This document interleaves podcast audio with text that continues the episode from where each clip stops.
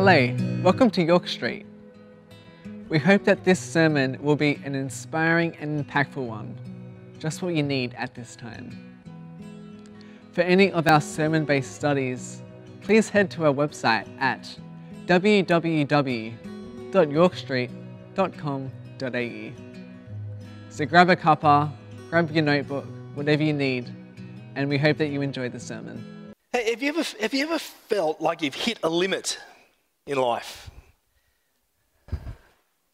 This is sort of the family service, so of course we were kids so all the time, right? um, but, but, you know, like when you actually hit the limit, it might be maybe you go for a run. Anybody ever run with Pete Lusk? No, not Pete Lusk.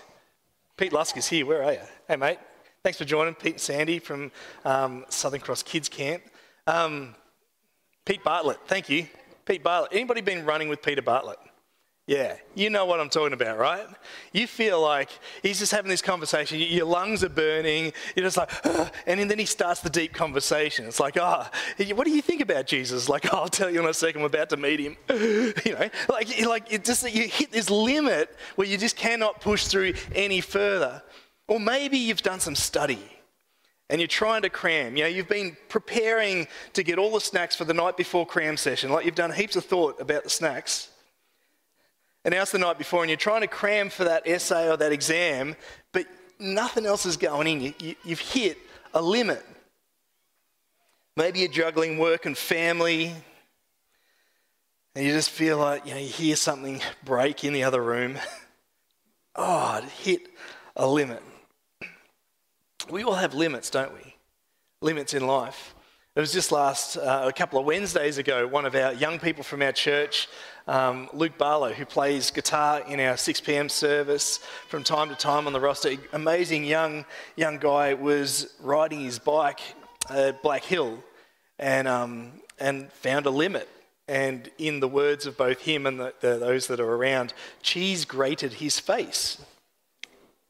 Um, in true young adult fashion, it's all over social media. You can look it up and see it. he, um, the thing, thing with Luke, though, is he then um, bounced back to race um, on the, the weekend, just last weekend, and won the King of Ballarat race at the open senior level, um, the pro level, for his first uh, pro win um, nationally, which is like pretty awesome. But we all, we all hit limits, don't we, in life? We hit limits because we're people, and people have limits. People have limitations, but God doesn't. God doesn't have limits. God, with God, there are, there are no limits. What would it look like for us to live in a space where we're following God, where there can be no limits? Today, we're going to see what Scripture says about that. How we can make sure that we're not putting our own human limitations on life, but instead we're finding a way to plug into God in the areas that He chooses for us to live with no limits. Let's pray. Dear Heavenly Father, as we open up Scripture, I pray that you'll show us what it is to live a life with no limits, a life in you, a life focused on your gospel, a, a life in tune with your spirit. In Jesus' name we pray. Amen. Today we continue our series called One Faith. And as we look at one faith, we know our faith is in Jesus Christ. And we pick up this series in the book of Galatians. And if you've got your Bibles or your phone, you want to read on, or if you're taking notes, we're going to be looking at Galatians chapter 2 and Galatians chapter 5 today. And what we're going to be looking at is, is this church and the, the, way that the church was situated in Galatia was that it wasn't just a singular location. This is kind of like a state. This is an area. There's multiple churches happening in here. And one of the interesting things about Galatia is not only is it lots of different locations, but there's lots of different um, ethnicity groups. There's different culture. There's different ways of living, different customs, different traditions, all happening in Galatia at this time. And Paul loved what was happening in Galatia because the gospel transcended race and culture and gender and class and status. And so Paul had this real heart for Galatia because he said there's something about this region where the gospel unifies everybody. And he loved that the gospel was elevated to its rightful place. But what starts to creep in, which seems to happen a fair bit in the letters to the church, is there's a Jewish Christian group. And the Jews are following man made practices, which God told them to do in the Old Testament. But what's happened is Jesus has come, lived, died, rose again, sent his Holy Spirit, the completed works of Christ, which means if you believe in him, that's it. You're saved. And what they've taken is this message and they've added some of the Old Testament traditions and customs, some of the things that you have to do. Now, Paul hears that this beautiful multicultural church that, that's so focused on, on Christ is starting to get told that you need to do things now in order to be saved. Christ isn't enough. You have to do some things. And it breaks his heart. He's sad and he's angry. And he writes the book of Galatians into that space. Excuse me. We start in Galatians chapter 2 and verse 11. And we see a familiar character straight away. It says, When Cephas came to Antioch, I opposed him to his face because he stood condemned. Now, if you can cast your minds back to last week, we talked about the church in 1 Corinthians, sort of chapter 1 to 3.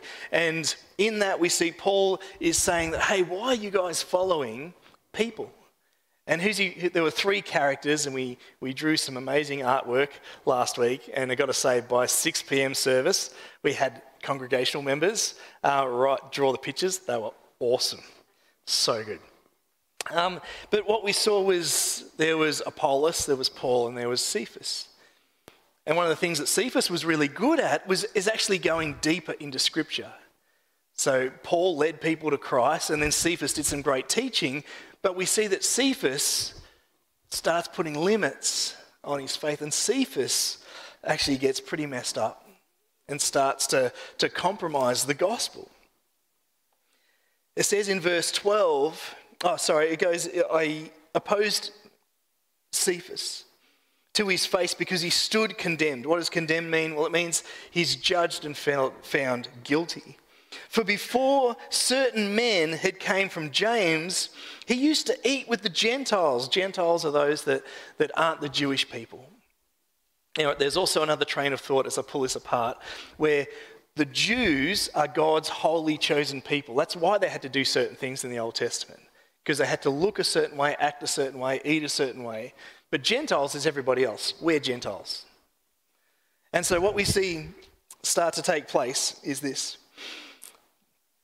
You used to eat with Gentiles, but when they arrived, the people from James, he began to draw back and he separated himself from the Gentiles because he was afraid of those who became to the circumcision group, which was one of the practices of the Old Testament, one of the things you had to do. And the other Jews joined him in his hypocrisy. You're being a hypocrite. You're saying Jesus is the way, but now you're saying you've got to do things to be the way. You've got to follow certain things. So you're being a hypocrite. Even Barnabas was led astray. And then I saw that you were not acting in line with the truth of the gospel. And I said to Cephas in front of them, You are a Jew, yet you live like a Gentile and not like Jews. How is it then that you force Gentiles to follow Jewish customs? We who are Jews by birth are not sinful Gentiles. Remember, this is the set apart part of being a Jew and being a Gentile knowing that the person is not justified by works of the law, but by faith in Jesus Christ.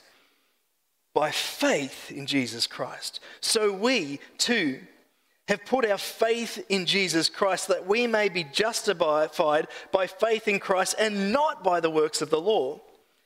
Because by the works of the law, no one will be justified. But if you seek to be justified in Christ, we Jews find ourselves also amongst the sinners. That doesn't it mean that Christ promoted sin? Absolutely not. But if I rebuild what I destroy, then I really would be a lawbreaker. For through the law I died to the law so that I may live for God. I have been crucified with Christ, and it's no longer, I no longer live, but Christ lives in me. The life I now live in the body, I live by faith in the Son of God, who loved me and gave himself for me. I do not set aside the grace of God, For it, if righteousness could be gained through the law, Christ died for nothing. If righteousness, remember we, we unpacked this a few weeks back again. Righteousness being the three things of God's righteousness were number one, God, when God says something, it's right. There's no if, buts, or maybes. It's good and it's right. The second part was when he makes a judgment, the judgment is fair and just and true. And the third thing was that his promises are promises that are trustworthy. They're true. What he said would happen and what he, he said was going to happen will, will happen. And, and that's, that's it. So that's sort of the righteousness of God. And so, can your righteousness be acted through your works, or is it God that does it? Can, can you be saved by your deeds, or is it God's grace? Is it God's gospel? Paul's saying, sees when you when you actually start to put limits on the gospel by adding your own ideas and your own thoughts and your, your own um, ways of acting it or, or working your way into God's grace, you actually lose the beauty of the gospel. The gospel is simple. You put your faith in Jesus. That's it.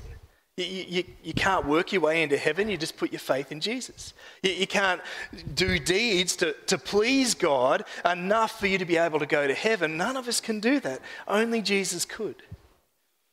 And so, what does it look like for us to live by the gospel? Well, I want to say it in simplest form we put our faith in Jesus and we take a step forwards in whatever area of your life that might be.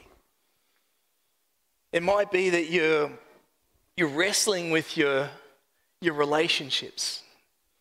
How do you put that into faith? How do you put that into the gospel? Well, you, take that area of your life and say, Jesus, I want you to take that area of my life. Tell me where to go. I'm going to step towards you in faith.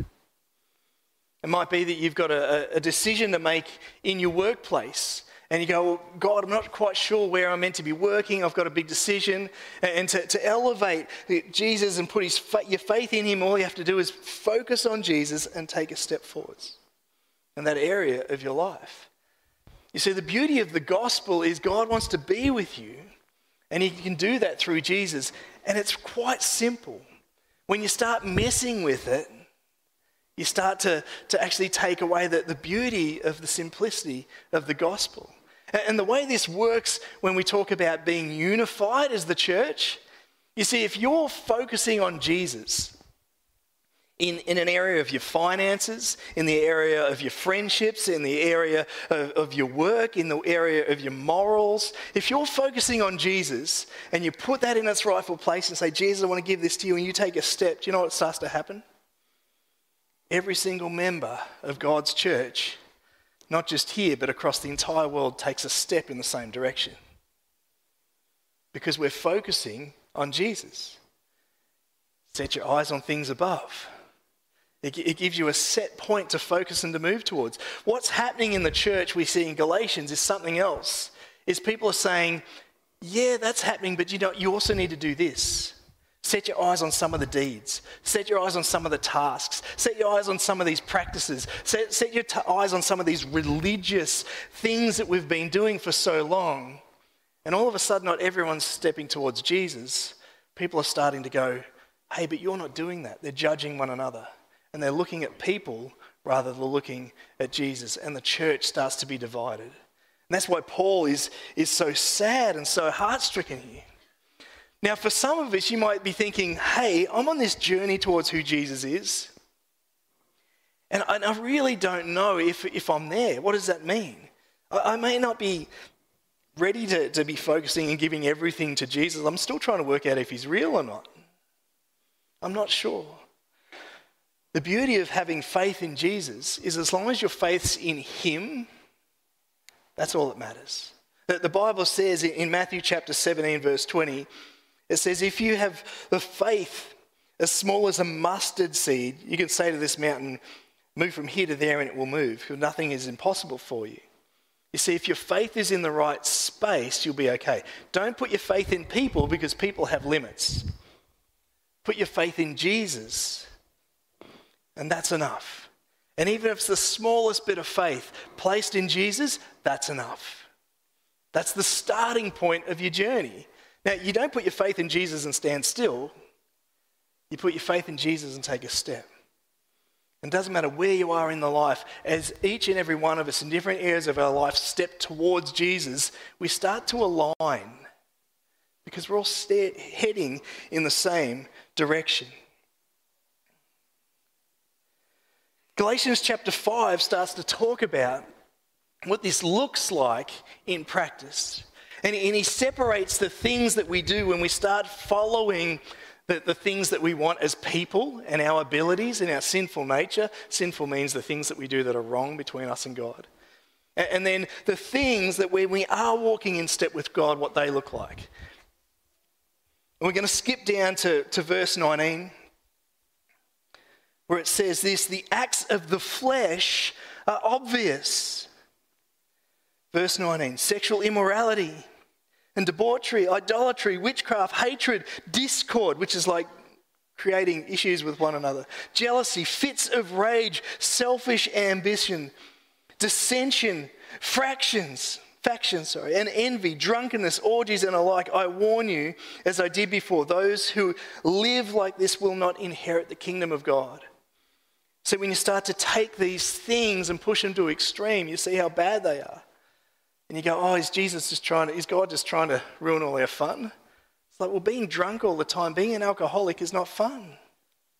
Like, if you take it to an extreme, you take any of these to an extreme, and you see they are terrible things. No one wants to live like that. There is a limit to it because they're, they're human desires. But then it goes on to say this But the fruits of the Spirit are love, joy, peace, forbearance, kindness, goodness, faith, gentleness, and self control. Against such things there are no law. There's no limits. There's no law. All of these, you can't quantify love. True love. You can't, you can't put a limit on what love looks like. You can't. It, it's unending. There is. What did I say? Where are we? What does the Bible say? Not what I say. There is no law. Those who belong to Jesus Christ have crucified the flesh with its possessions and desires. Since we live by the Spirit, let us keep with the Spirit. For example, if we pull this apart a little bit, and, and you, we see it all the time, we, we see the horrendous things that take place with sexual immorality. We see abuse, we see terrible things take place when people give in to the desires of the flesh versus love. And they're separate. There's this flesh, flesh desire, and you can see the, the horrible things that happen when people just try and fill that desire versus what love looks like. Now, love, maybe there's some, some physical attraction in love, but love just isn't about the looks. Love is a decision, love is a choice, love is a commitment, love, love is dedication. I want to say I, I came back after a week of sitting in a conference room where there was just nothing but input all week. We're, sitting there just, just learning, learning, learning, learning, eating, eating, eating, learning, eating, learning, eating. And I walked in home um, Thursday. I flew back earlier than everyone else because I had a meeting to attend. Um, once I, I, landed back in Victoria um, Thursday night, which ran late, and so um, I'm sitting at a McDonald's on a Zoom board meeting. That's how we live.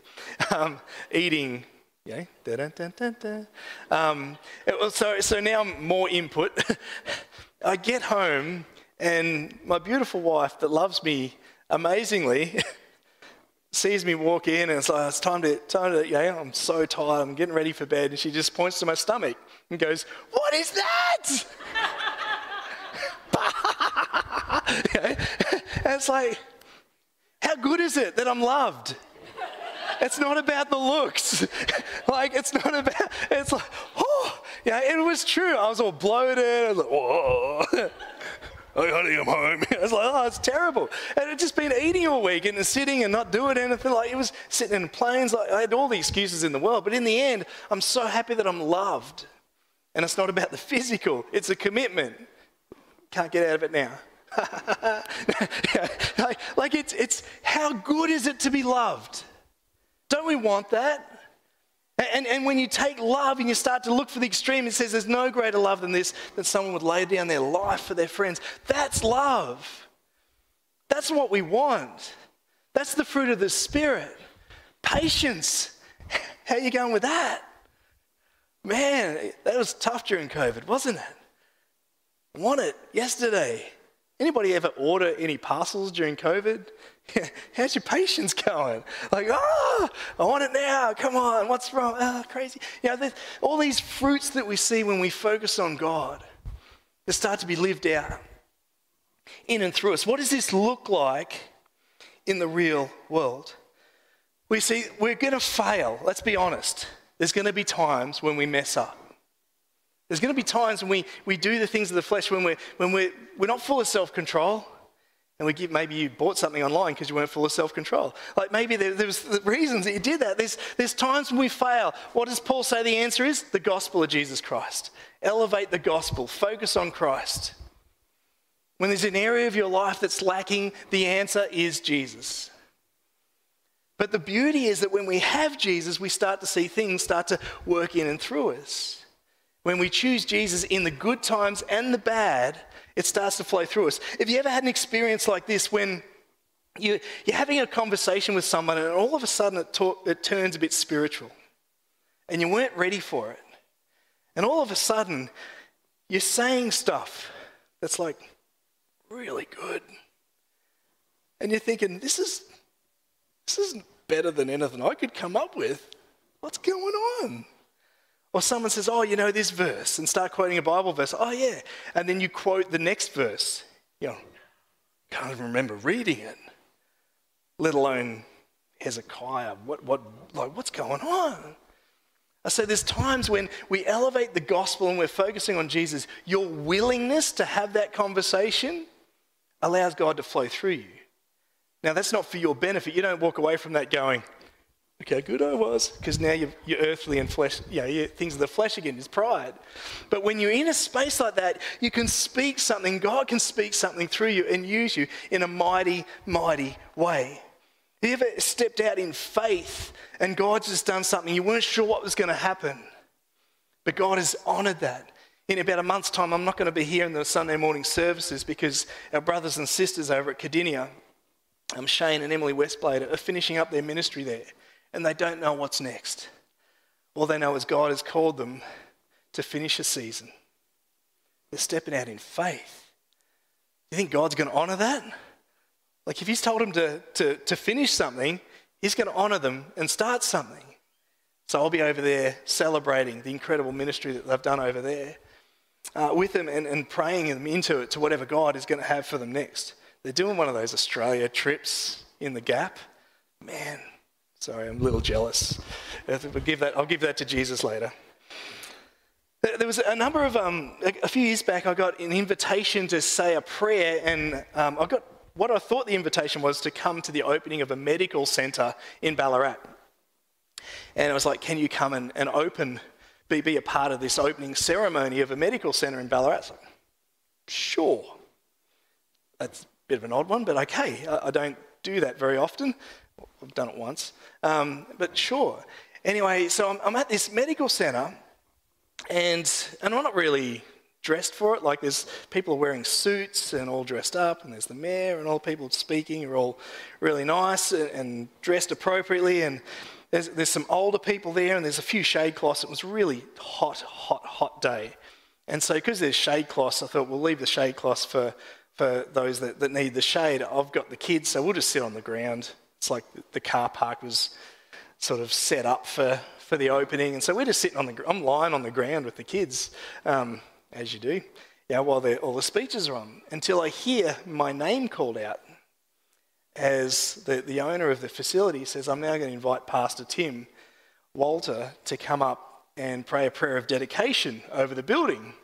So I'm like trying to keep straight faced as I get up off the ground and dust the dirt off myself and walk up there. And my prayer was probably one of the most amazingly theologically, grammatically pieced together prayers I've ever said in my life. Three words God help now.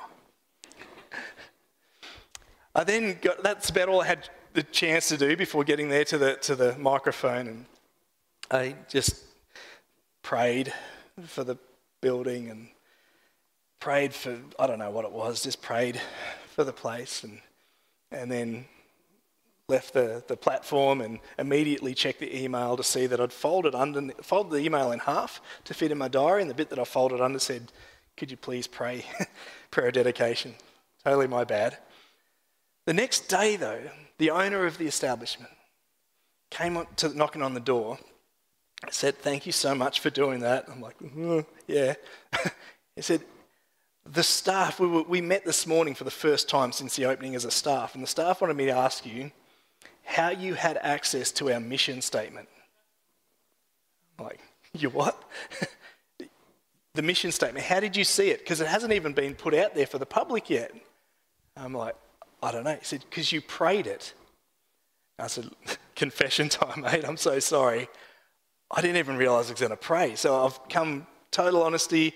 I'm so sorry. I would always have that prepared. I would always be dressed appropriately. I just, I didn't read the email properly and I wasn't prepared. He then bursts into tears because he goes, I now get to go back to my non Christian staff members and say that the God spoke through you, that you didn't, that I hadn't had a chance to read it. That's the power of being in the Spirit. What was my action in that? It, was I an amazingly thought out prayer? Not at all. It was a willingness.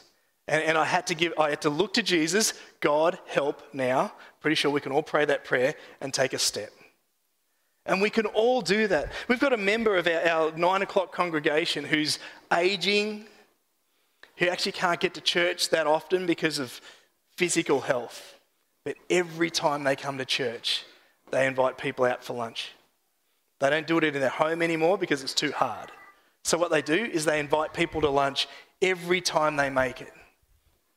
Why? Because physically you're aging, physically there's limits, but his heart for people, his passion, his eyes to see people as Jesus sees them means that he acts in a different way. He walks in the Spirit. One last example Next weekend will be about minus 10 degrees in Warragul. It'll be so cold. I had this experience once where if you're wearing a beanie and you stand up in your tent and you sit down again, your beanie will stick to the top of the tent. There'll be lots of food and lots of fun, but you won't sleep well because you're sleeping on a lump that you can't seem to find, even though you've made the bed in the tent, but there's a lump still in there that sits in the middle of your back for the entire weekend. You're cold, you're tired. Why would you do that? It's because at State Youth Games, thousands of young people come together to hear the gospel of Jesus Christ come together to worship Him, come to, to play some sports and, and have some connections in that way, but, but come together to encounter God and lives are transformed. It doesn't make sense. There's limits on why you would do that. But year after year after year after year, there's no limits on what people will do to share the gospel with our young people. And so they pay the cost and pay the cost and pay the cost.